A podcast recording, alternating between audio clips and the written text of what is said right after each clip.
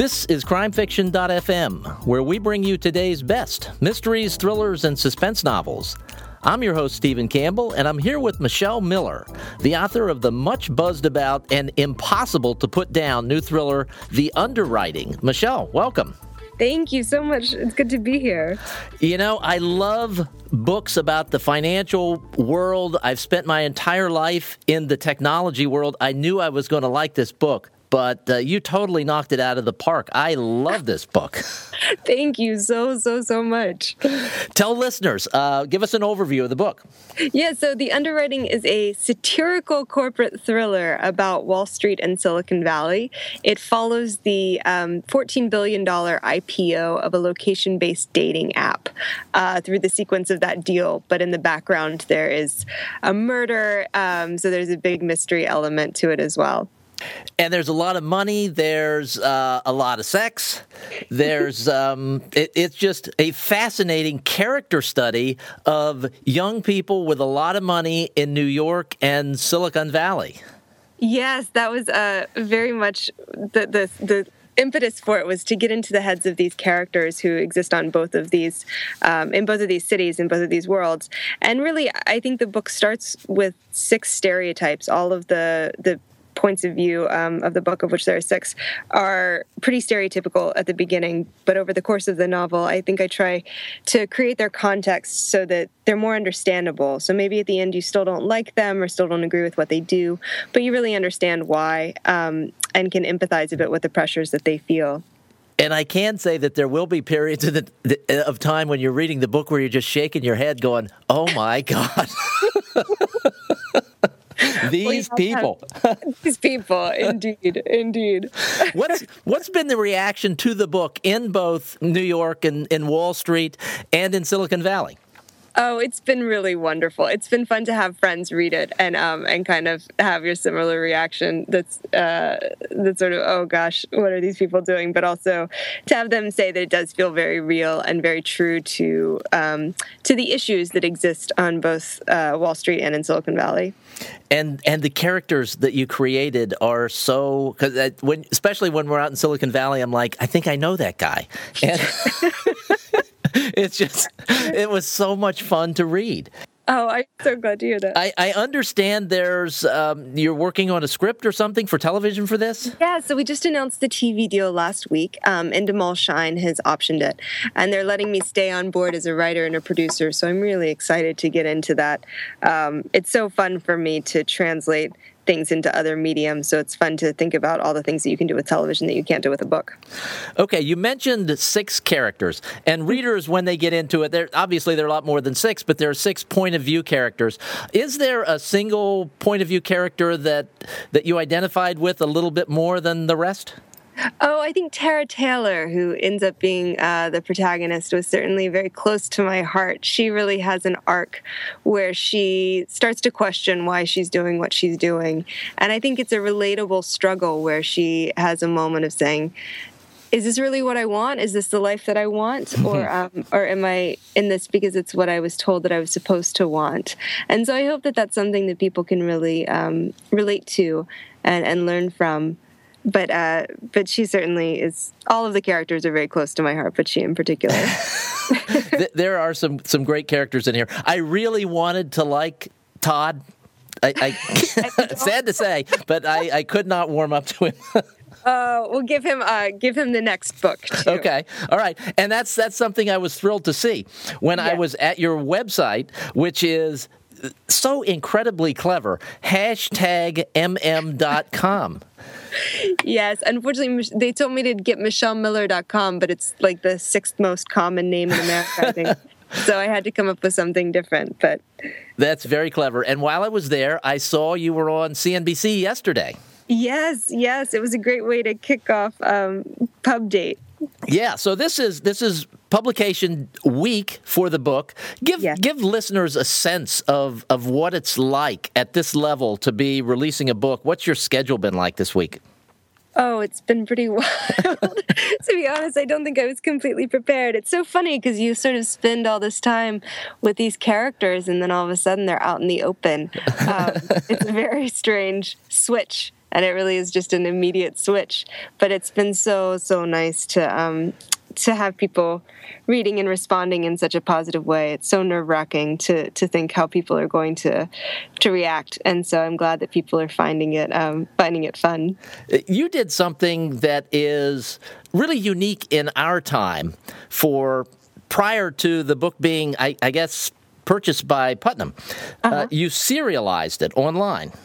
Right. I am fascinated by serial as a form. You know, it's how Dickens published, it's how Henry James published. Even Bonfire of the Vanities was actually published in the back of Rolling Stone magazine as a serial before it was turned into a novel. And that was just a form that I so much wanted to revive. I think it really resonates in a modern way because you, you have these short chunks, short, short and satisfying chunks mm-hmm. of material that you feel like you can get through that aren't as daunting as a, as a long novel. But at the same time, you get an ongoing relationship with a character, which I think is is something that television has certainly proved that we want. And so I really wanted to experiment with that. Um, and as an artist.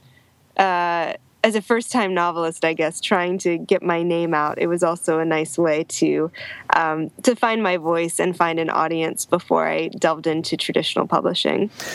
Was there a fear? Because certainly industry pros would say, "Oh, you can't do that. That's uh, no one. No one will pick up the book if you do that." Yes, and there was a fear of what was happening.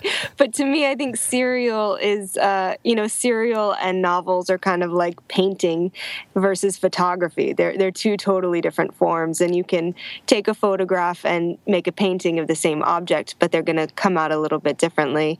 And that certainly feels like what's happened with the underwriting. That once we adapted it into a novel, it, it really is a different form and um, and reads a little bit differently. And and same with the television. Now, you've done some interesting things to market the book. Uh, one of the things I, I, saw on your website, I'd, I'd, like to talk about just briefly, and I, am going to link to it in the show notes because it's tremendous. This little YouTube video that you did, How to Think Like a Man. My wife was looking over my shoulder as I was watching that this morning, just howling. Oh, and I, of course, did not get it at all. oh, I, I was worried about how that one would be reacted to, but I hope that it um, it came off with the the oh, it's brilliant love section for men, which I feel. Um, but yes, the video it it was in response to someone asking me how I got into the heads of my male characters to write from their perspectives. And I said, well, basically, I shut off 80% of my brain and commit half of what's left to sex. Um, and that's pretty much how Todd thinks. I think certainly not all men, but certainly Todd. Um, so it was a fun video to do. You know, there was a time when I was Todd's age, and I'm not sure that it's that far from the truth. I don't know whether to feel um, affirmed or scared by that fact. You've done some other interesting things as well. Um, you, you, did some things with Craigslist, and uh, I'm gonna. I, is it Tinder? Tinder, yes. Yeah, tell us about that. Well, so Tinder is an app that actually wasn't out when I started writing the book, but um, is an awful lot like my fictional app Hook, which is it's a location-based dating app that's quite popular in um, amongst urban singles. And so uh, I actually created profiles for each of my characters, um, so online dating profiles, and they would flirt with uh, with people of the opposite sex who were unsuspecting gentlemen mostly. Um, and my rule was that within three flirts, I had to mention the website. So it was a lot of fun and created a lot of funny content out of it when people found out that that there was, that it was a character behind it. Um, and then on Craigslist, you know, the book was heavily targeting people who worked on Wall Street and in Silicon Valley. I really wanted it to feel like an insidery thing, mm-hmm. and so I hired some really cute girls off of Craigslist and um, had them pass out flyers that had the first episode, the first chapter rather, uh, printed. Out in the Starbucks outside of Morgan Stanley and um, and other banks in Manhattan. So that was a lot of fun. And in the book, there are all these for people who aren't really in the world of technology or might not be 30 and under and using all these things, there are just all mm-hmm. these references to current ways of going about things. Like in New York, instead of the old, when you'd read a financial book, there there'd just be a limo down there. Um, Todd called for what's Uber, an Uber, Uber. whatever the car services are that we don't have down here in Florida. you know, I think it's so fun to think about generations. Um, I think a lot about the relationship between different generations. And to me, it's always the same characters and it's always the same motivations and it's always the same. Um, the same underlying meaning. It's just expressed in very different ways. So you're right. The car service becomes Uber, and uh, Russian caviar, importing Russian caviar was very cool in the 80s, and now it's very cool to, you know, have locally sourced organic kale.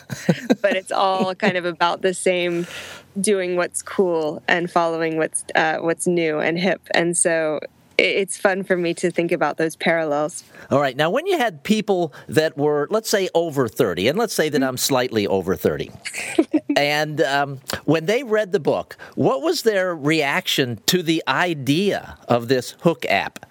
Oh, it was so funny. I had some older um, mentors of mine call me just furious, and they said, "I can't believe that like this even can exist in your mind. That you could think that something like this could could exist." And then I showed them Tinder, and said, it, it does exist. so I think that there's kind of this. I hope that it's a book that everyone can read, and that um, for you know people who are in the world, it feels very relatable, and for people who are outside of it, it, it maybe is a bit of an education on um, on the mindset and the habits of, of these characters. If I if we didn't have kids that were in their late 20s, I wouldn't know anything about these apps, and I would have just said, oh, she just made that up. But uh, as it is, I'm like, oh, that's what that is. Okay, now I get it. oh, good, good, good, good. All right. Uh, you worked for, was it JP Morgan out in Silicon Valley as a private yeah. banker? Yes, I was an associate in the Palo Alto office of the private bank of JP Morgan. That's right. There is a scene in the book that is probably just a toss away line in there, but it's at an art gallery opening, and there is a J.P. Morgan uh, private banker there named John Lewis who's pitching some fabulously rich guy the value of the premier checking account. And I just doubled over laughing when I read that, having been through that myself and hearing this stuff. It was so spot on. So, did you ever do that? I that was very much written to to make my boss laugh. Uh, so I hope that he also doubled over with laughter when he read it. Uh, it was really fun collecting those kind of insidery jokes, and and some of them were from my own life, and some of them were things that had been handed from me, uh, handed to me from friends in other parts of the bank. But I think those are the things that um, the details that I hope made it made it compelling and fun. Any fear that people are going to look at the book and say, "Oh, this has got to be autobiographical"? Yes, uh, yes, and no. It's a funny thing when you're writing fiction because in some ways everything feels autobiographical. Mm-hmm. Can't. I, I at least am not someone who can write things that I haven't felt. I can I can write things that I haven't experienced. So I can write events that haven't happened to me, but I really have to go through the process of feeling the fear or the pressure or the anxiety or the hubris and. Um, and so for me that's really the craft is is sort of forcing yourself to experience all those emotions so when when charlie has to go to the funeral to his sister's funeral you know actually getting into charlie's skin enough to feel that emotion um, or when when nick you know, is having this existential crisis because he doesn't think he's going to make two hundred million dollars, and and that is incredibly heartbreaking to Nick.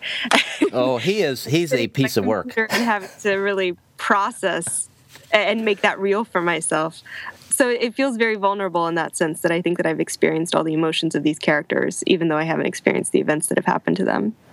Okay, so we're talking about your new book, The Underwriting. It's available now. Where all can people pick up the book? Oh, it's it's in most major retailers. It's in Barnes and Noble and Target and a lot of airports, and um, and of course available online. And all those links are available on my website at hashtagmm.com. And you've got a little spot in there where people can sign up for the email list so that you can notify them when the next book in what I'm so thrilled to learn is going to be a series is coming out. Yes. Thank you so much. This is this has been absolutely terrific. Uh, I loved your book, and it's really fun to watch what you're doing to help promote it.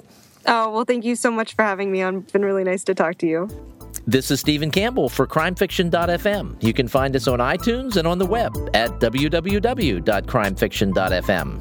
If you are an iTunes listener, please drop us a rating or review. Those help other listeners find great new books like The Underwriting from Michelle Miller. Thanks for listening.